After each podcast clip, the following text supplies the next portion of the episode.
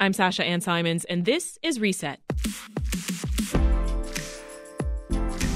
Crime usually goes down in Chicago during the winter, but murders in January hit a four year high. Chicago police reported 51 homicides in the first month of 2021. That's 16 more than we saw in January of last year. This comes as city leaders grapple with an alarming spike in carjackings. More than 200 carjackings have been reported since the beginning of the year.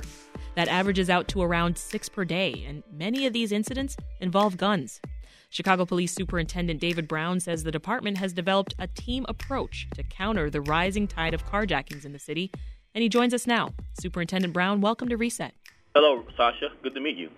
Superintendent, as a new Chicagoan, I, I got to tell you, the news of these carjackings is, is particularly concerning. Uh, it's alarming to other residents, too, of course. Uh, but we were up more than 180% in carjackings this January compared to January 2020. What is causing this? So I heard on your lead in that you also mentioned the uh, shootings and homicides so far uh, this year, along with the carjacking. So I just want to wrap those two issues together and talk more about the criminal justice system and, and COVID's impact. So to simplify everything, the criminal justice system is depending upon the officers obviously doing their job, making arrests, particularly violent offenders, people who commit carjackings. In 2020, we arrested, the Chicago Police Department arrested over 1,100 people for carjacking. This year so far, we've arrested 154 people for carjacking. So when you ask what's happening, the first thing that's happening, uh, the Chicago police officers are doing their job. But the second most impactful thing that's not happening is our courts have been closed for 10 months. There's been no jury trials. The, the leverage that police officers have when they make an arrest is that there's a consequence awaiting them if they com- get convicted, if we have a strong case. So I, I think I'm starting the slow drumbeat that our courts need to open. There needs to be consequences in our court systems. One of the examples I like to give here internally is that, for God's sakes, we're going to play a Super Bowl. We've been playing NBA, professional basketball. We can certainly figure out a way to bring carjackers and people we arrest for other violent crimes to court for a jury trial for a, a conviction when uh, the evidence supports it. Right, and you, so you talk there uh, about arrests, but I, I do want to bring our focus back to the front end of this because these crimes are still happening. Can you lay out for us, Superintendent, where the hotspots are? Like, what neighborhoods are these carjackings taking place in generally? They're, they're happening all over. So, one of the highest parts of the city where they're happening is obviously the west side and south side where a lot of our violence happening, but that wouldn't be a, a, a correct analysis. They're really happening all over the city, and they're being driven by predominantly young people, 12, 13, 14 year olds are the prominent uh, offenders for these carjackings. They're more than likely working in crews of four up to 12 individuals, all young people uh, who, for the most part, are joyriding when they commit these heinous crimes. So, what does this tell you when when you see that most of the accused are, are teens? Is is there a, a, bigger problem here? Perhaps the ripple effects of a pandemic, or, or something that these kids may be lacking at home? I think it all can be wrapped in the effects of a global pandemic. We say global pandemic, but we are in the worst parts of the pandemic. There have been more deaths during this period than there were at the beginnings when we lost four officers who died from COVID. And since uh, we've had 2,800 officers test positive for COVID. So again, I just want to emphasize what is happening Chicago police officers are laying on the line and, and doing everything they can to bring people who are carjacking, whether they're young or old, and others to justice. But there's no courts since March of last year. And without the consequence of a conviction for a crime they committed, we don't have the same leverage we would have, especially when you're comparing January 2021 to January 2020, when you mentioned 51 compared to 35 murders.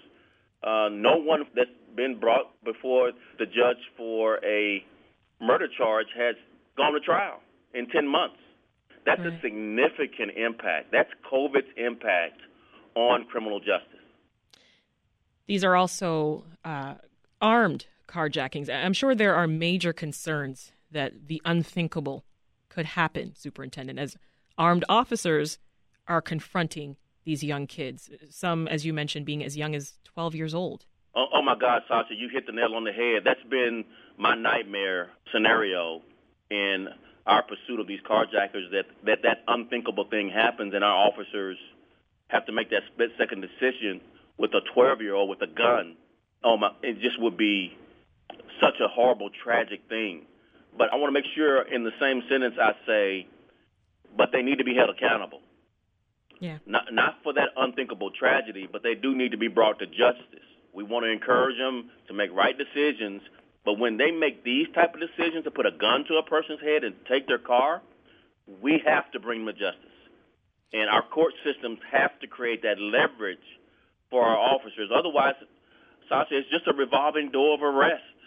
I mean, in the last five years for carjacking, Chicago police officers have made 10,000 arrests for carjacking. Without leverage in the court system to convict and get a sentence, uh, we're spinning our wheels. At a public forum this week, your first deputy superintendent, Eric Carter, said the police are outnumbered against these carjackers, and he said CPD needs community help to stop them. What might that kind of partnership look like?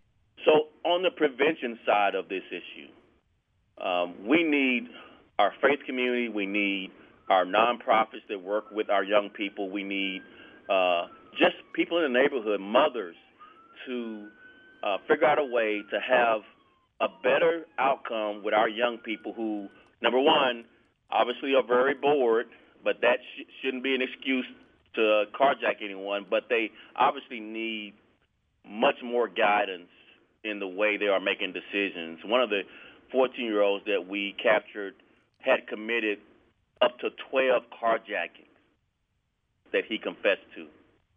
So wow. this is not a small thing to say we need the community's help to help our young people make better decisions on the prevention side of this.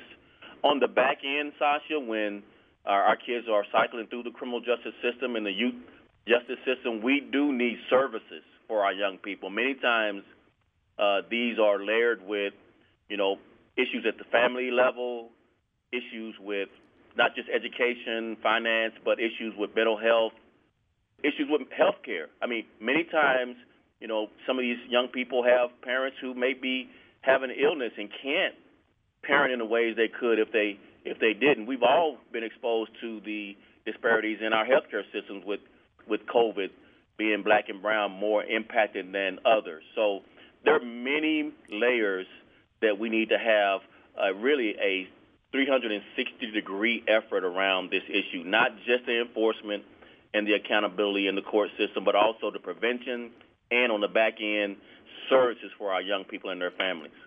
Well, we talked about some of the dangers that could occur when these kids are confronted by officers. But what do you think about the community effort where community members are volunteering to, to stand watch at places like gas stations in order to protect folks filling up their cars?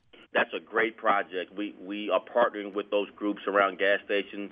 But number one, don't ever leave your car running at a store or gas station or in your uh, driveway as you warm up your car. Uh, number two, uh, try not to leave your valuables inside your car because you know this is another another prevention. And finally, be aware of your surroundings. Whether you're at a gas station, convenience store, or wherever, getting out of your car uh, and, and looking around. And when you come back to your car, look around before you just put the key in the door and, and, and hop in. Can can be helpful uh, in uh, m- making you less of a target for an offender. That's Chicago Police Superintendent David Brown, and we are talking about the recent surge in carjackings and violent crime in the city. This January was the deadliest in Chicago since 2017. Superintendent, how do you balance the need to make sure that officers are active and, and help keep the community safe with the need to not alienate residents and, and harm the police community relations? So that's the one thing I think 2020 was uh, a lesson learned with our reckoning with race, social justice, uh, that policing must prioritize uh, community engagement. That if we are an enforcement only department, we're failing. And one of the uh, things that I've put out as a director from my office and that I insist that we do is that as much enforcement as we have and we have to do to protect our city, uh, we want to do as much community engagement with the same energy.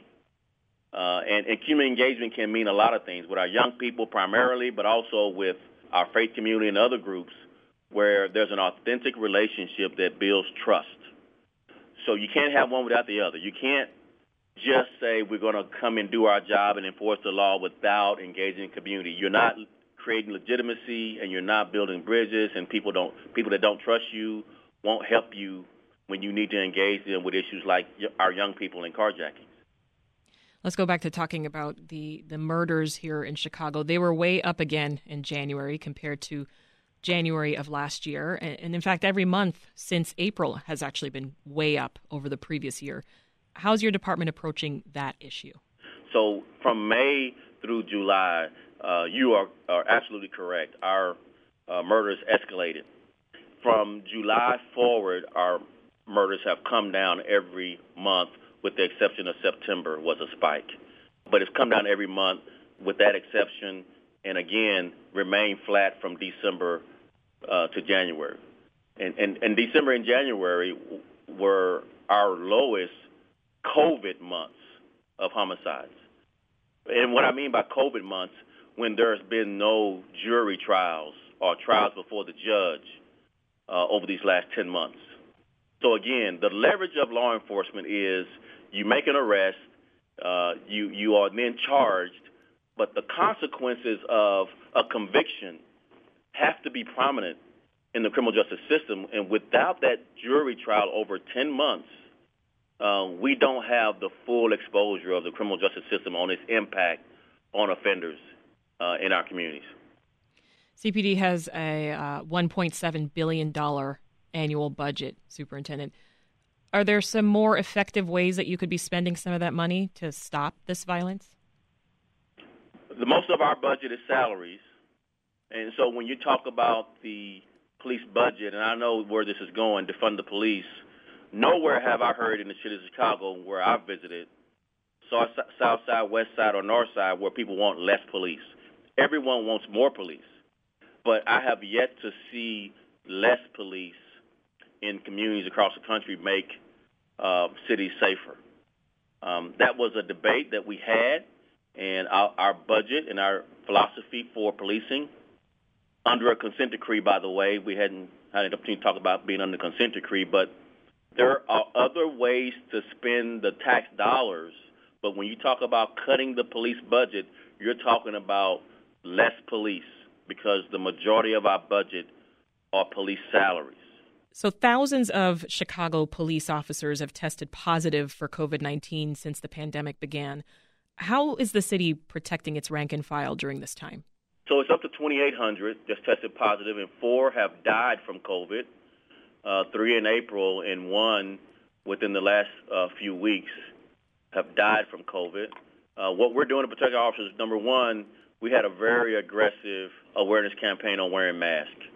There were fits and starts to that, uh, but we ended up having to uh, write an order uh, from my office that progressive discipline would be meted out if officers didn't wear their masks. Number two, uh, we have just begun vaccinating our first responders in the Chicago Police Department. Our firefighters went first because of their exposure on EMS runs and and uh, helping people who are sick. But beginning February 1st of this this month, our officers began uh, getting their first shot. I have personally did a awareness campaign on on getting that first shot that that I received on uh, last week, uh, with my second shot scheduled for next Thursday. Okay. And so we again protecting our officers by wearing masks, but also doing an aggressive awareness campaign and ensuring that our officers uh, will will take the vaccine.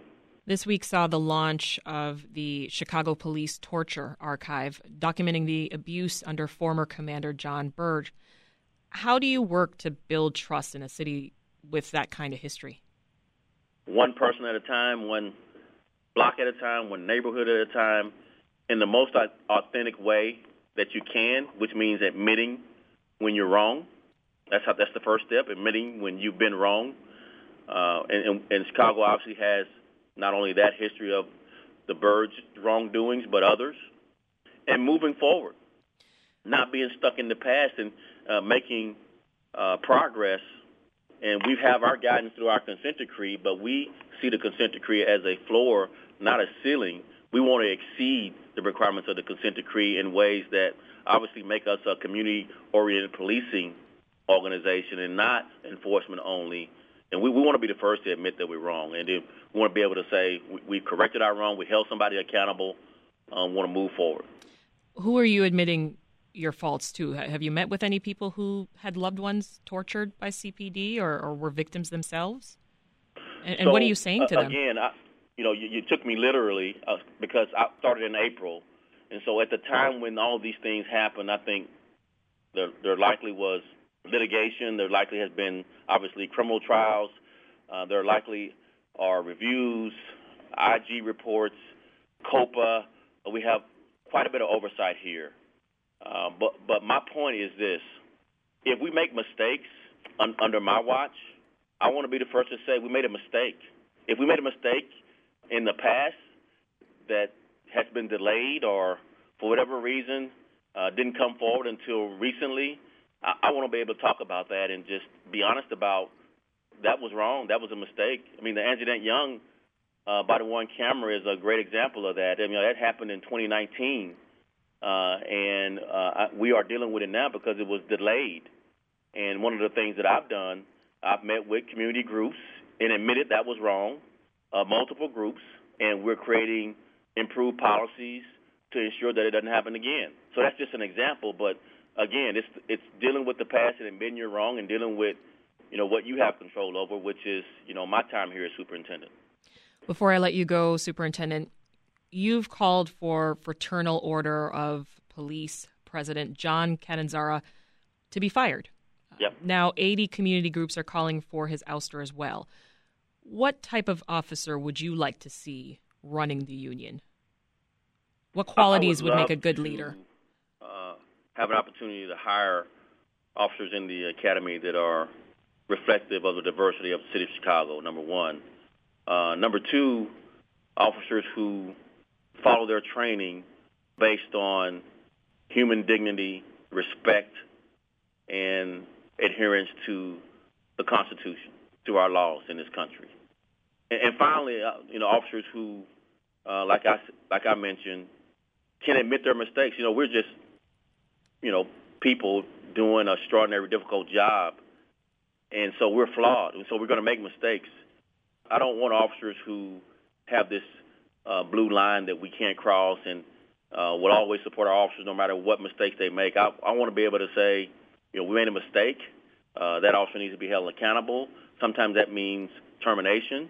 Uh, sometimes that means some t- level of, of discipline that's lower than termination. But uh, we, we've got to be able to move past this idea that officers are somehow going to be perfect uh, and that everyone's suited for the job. Some people are just not suited for this job, and we have to be able to admit that. That's not the majority, but when we don't admit that number that's not suited to do this job, we taint everyone else that is doing the job the right way, which I believe is the majority. So uh, again, I, I think being honest with people is the best path forward, and those are the type of officers we want to hire. That's Chicago Police Superintendent David Brown. Superintendent, thanks for your time. Thanks, Sasha. So great to meet you. Thank you, you very much. And that's today's reset. One of our missions is to get information from and ask tough questions to your city officials, from the police to the schools, from the city to the county. Keep tabs on local government by subscribing to this podcast. And tell a friend. We're here Monday through Friday with great conversations that are 20 minutes or less. It's a great way for you to stay connected. I'm Sasha Ann Simons. Thanks for listening. We'll meet again tomorrow.